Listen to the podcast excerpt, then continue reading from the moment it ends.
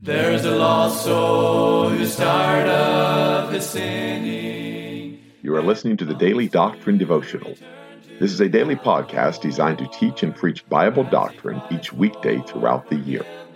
This is Evangelist Tim McVeigh asking you to please let others know about this podcast so that they can subscribe or tune in each weekday.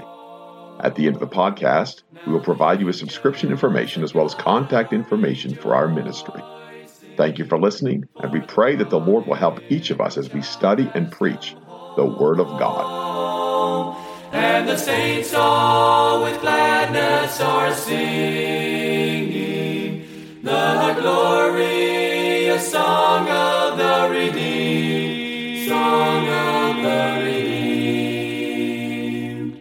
Thank you for tuning into a new week here on the podcast. This is Evangelist Tim McVeigh. We'd like to welcome each and every one of our listeners, those listening for the first time, especially those from our foreign countries, our homeschoolers, chapel service, commuters, friends, family, enemies alike. We certainly would like to welcome you to the podcast.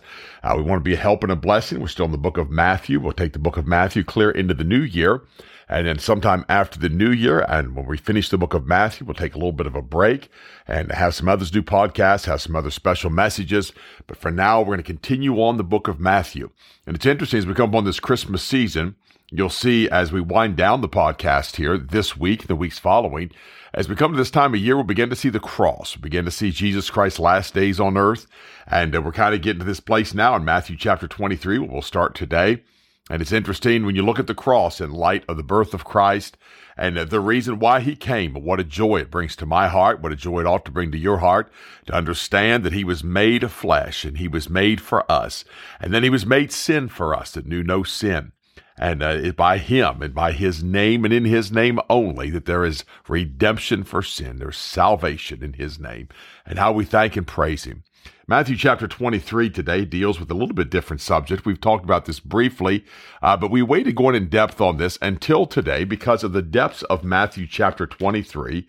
And it really is the Pharisee uh, chapter. He deals with the scribes and the Pharisees. And of course, last week on the podcast, we also dealt with the Sadducees, who, uh, Word of God says, they say there is no resurrection. Now we deal with the Pharisees. We deal with the scribes. We deal with the religious order of the day. Apostle Paul himself was a Pharisee. And we see that as Jesus Christ begins to deal with them, then Jesus spake to the multitude and to his disciples, saying, The scribes and the Pharisees sit in Moses' seat.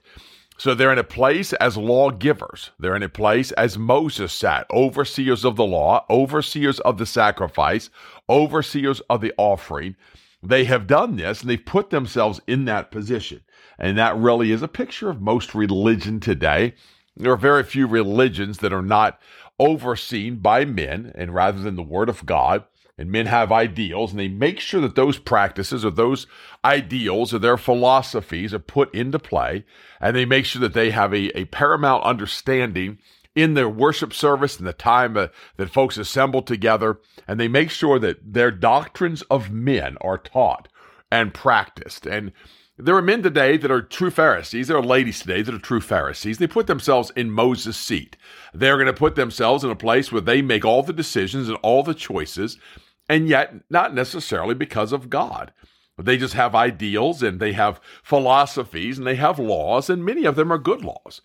I've used many times in my personal preaching uh, which is always a public message, by the way. Cults have secret messages. I have no secret message. Everything I do is on the up and up and outward, and it's for the public. And you deal with issues, and there are folks that make issues doctrine, and doctrine does not resolve well with issues. And there are folks that will take issues of life right now, and uh, we are watching a courtship and uh, some of you listening may be involved in a courtship. And yet it's a choice the parents make. It's a choice that young couples make. They're going to have some oversight. They're going to have to make sure that they watch over one another with others watching over them to make sure they don't slip into sin because that, that heart is so deceitful. That heart is so desperately wicked. Your flesh is so desperately wicked. And so to make sure you don't fall into sin or choose to go into sin, they put some oversight. Also, for testimony's sake, they put some oversight. But there are folks that have made that a doctrine. There are folks that have taken that, and made it a doctrinal thing. They'll lay that burden on young people, but they won't help them one bit with that. And that's the idea of what we're looking at.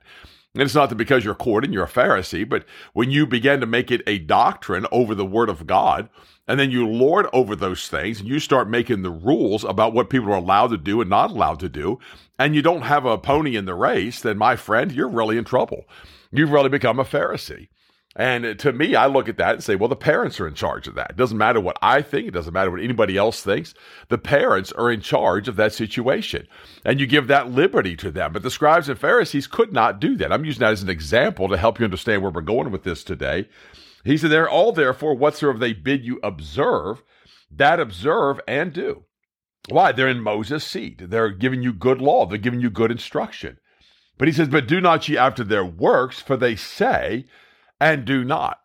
I've had many people that claim they believe something, claim they believe the Word of God, claim they believe the doctrines of God, claim they believe the offering of the soul of Jesus Christ, claim they believe uh, the, the understanding of these things we're speaking of today with courtship and the principles of courtship, the principles of guarding yourself and guarding your heart. And they say they believe those things, but when it comes down to it, they themselves do not do them. Yet they'll lay those burdens on others and they'll There'll be the little tattletale going, oh, they didn't do this, oh my, you know, and yet they themselves will not submit to their own beliefs, their own practices. And that's what scribes and Pharisees do. So they make these laws, but they say them and do not. They're not the slightest bit interested themselves in doing them. For they bind heavy burdens and grievous to be borne, and lay them on men's shoulders, but they themselves will not move them with one of their fingers. Now, why are these burdens so grievous to be borne? Well, one, I believe many times they're a grief to God because it becomes self righteousness. Uh, the matter of dress, the styles of dress. Uh, each one has a personal ideal of what they think is modest or what they think is decent. And, uh, you know, a Pharisee lords over that, but then he won't go buy a lady a dress. Uh, a lady Pharisee, if you will, uh, she'll lay a burden on a lady concerning her, her appearance, but she will not go herself and help that lady in any way and buy her a new wardrobe to help her. No, they'll just lay the burden on.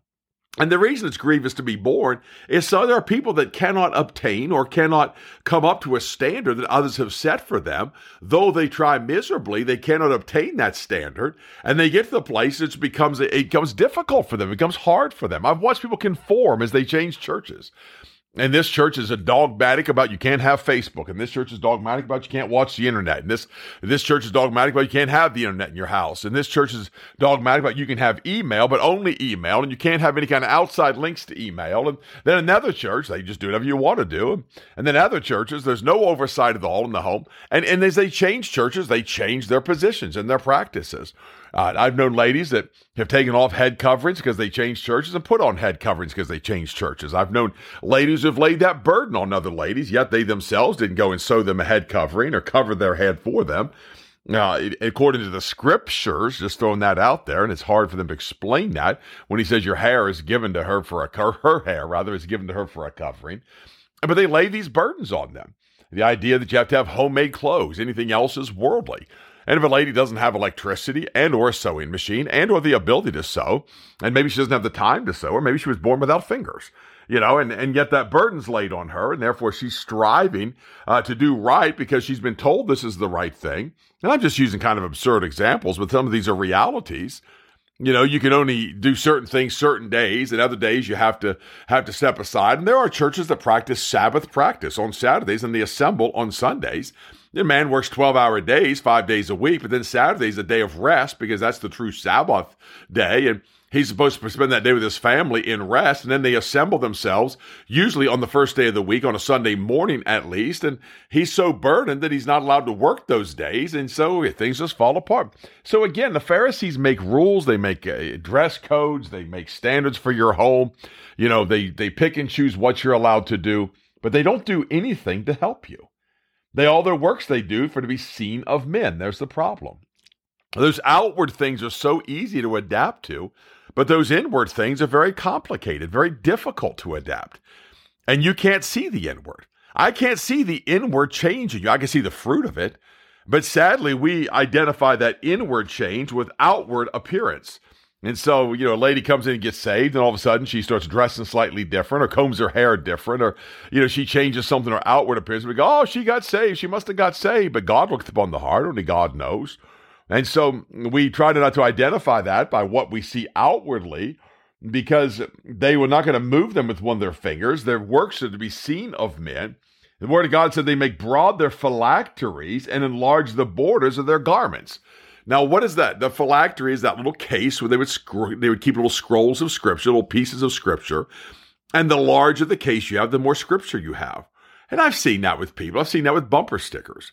I've seen that with cars with 15 different bumper stickers of verses on them and repent or perish. And, you know, it's almost like a competition. If somebody else parked next to you that had 16 bumper stickers, you have to get two more to make sure that you're a better Christian than them. And I've seen that in the, in the matter of attire. I've seen that in the matter of appearance, the matter of the show of the flesh. One family shows up 20 minutes early. The next family shows up 25 minutes early just to show that they're better Christians. They, they live better. And that's the kind of foolishness he's speaking about. That's what the Pharisees and scribes do to people. Uh, little comments are made. Now, I know churches, they get there an hour early and people just sit there for an hour, just waiting for church to start. I myself don't live that way. I won't put myself under that strain. Won't put my wife under that strain. We leave here at 8.30 on, on Sunday mornings if we're going over the mountain to church where we our home church is. And I can't imagine having to tell my wife we're going to leave here at 7.30 just so we can sit there at church and everybody that comes in, we can smugly look at them and show them what great Christians we are because we do something they don't do. And that's really where people get. The holidays are a great example about that. Uh, you know, there's men that say, well, we don't do this and we don't do this and we don't decorate this and we don't have the bale bush and we don't have Santa Claus and we don't have the Grinch. And, you know, and I heard a guy one time, he said, I don't believe in the Grinch. Well, I do. I read the book. I believe in the Grinch. And I, I read the book and I saw Grinch and I believe in Whoville. I believe in Cindy Lou Who. You know, I just, it's just reality of life. And, and if that makes me carnal, then God bless you. But that's where people are today. They're going to lay these burdens on, and you're not allowed to watch this. You can't do this. And it's all the list of rules, all contrived by man. That's the problem. That's the root of the problem. They got these phylacteries on their hip. They're showing you how spiritual they are. They have more scriptures bound on them. They've broadened their garments. Well, how have they done that? Well, they because they have those ribands upon them with little verses, sometimes embroidered in them, sometimes tied into them and it's just showing people how spiritual they are.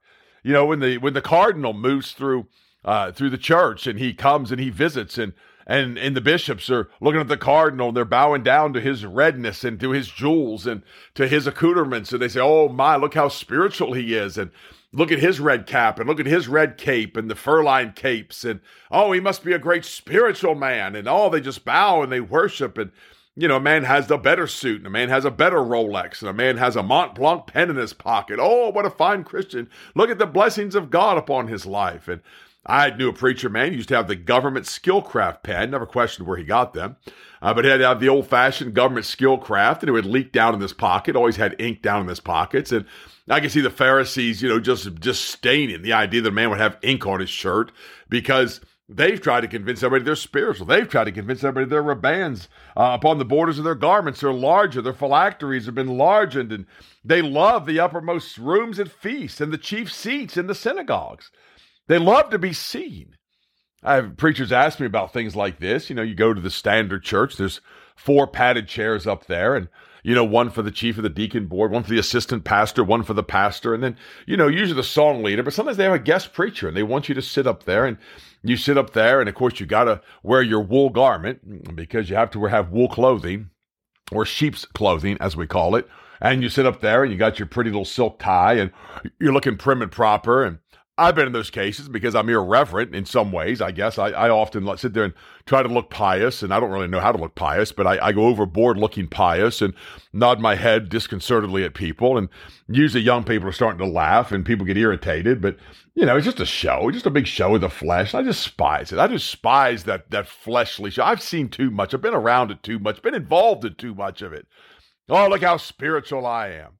Look how clean I live. I do this and you don't. And my family does this and you don't. And my family doesn't do this, but your family does this. And all the phoniness of it, the hypocrisy of it, lies and the deceit.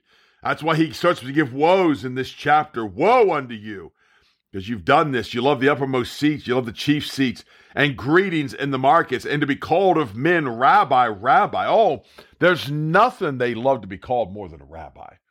Oh, this is the man that's instructing us. This is the man that's teaching us. And, you know, I myself would like to come in, in a long flowing white garment, maybe some silk brocade around it, a gold crown upon my head, rings upon my fingers as I pass through the multitudes of my worshipers. They would bow down and hold my hand and kiss my ring and come down and polish my shoes with their tears and, and just, just begin to wipe my feet with their hair because of who I am and because I am rabbi and I am the great teacher of all. And I'm the greatest of all. I studied Greek for 12 years in college, got two doctorate degrees, and I took Hebrew for seven years and lived in Israel for three months and went to the Temple Mount and went to the Wailing Wall and put prayers in the Wailing Wall. And now I've come back to tell you how great I am. God forbid. God forbid. God forbid a man exalt himself to that place.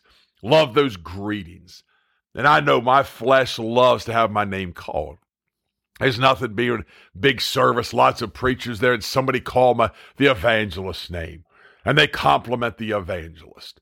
And they say, Oh man, his chicken wings are the best chicken wings I ever had. And that just thrills me. Oh boy, there's nothing like that. They say, Boy, you eat steak at his house, and I mean you won't find finer steak in most restaurants. And man, I just nod my head in agreement. Amen and amen. Boy, my flesh loves those compliments. My flesh loves, so does the Pharisee. He loves the exaltation of himself. He loves men to describe him in great swelling words. That's what makes him a Pharisee. God forbid. We'll continue tomorrow with the scribes and the Pharisees. There's a lost soul who's tired of his sinning, and he longs to return to the Lord as he cries for forgiveness and mercy. God is waiting. You have been listening to the Daily Doctrine Podcast with evangelist Tim McVeigh. For correspondence, please contact us through our website andsomeevangelists.com and use the contact form to connect with us.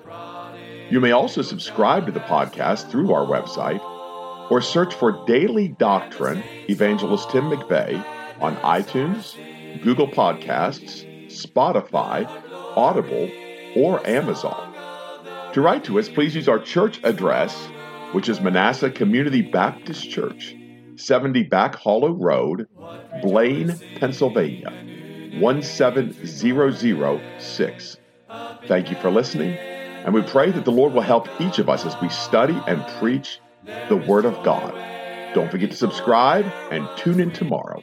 And remember to look up, for your redemption draweth nigh. There only was Now the angels of God are rejoicing,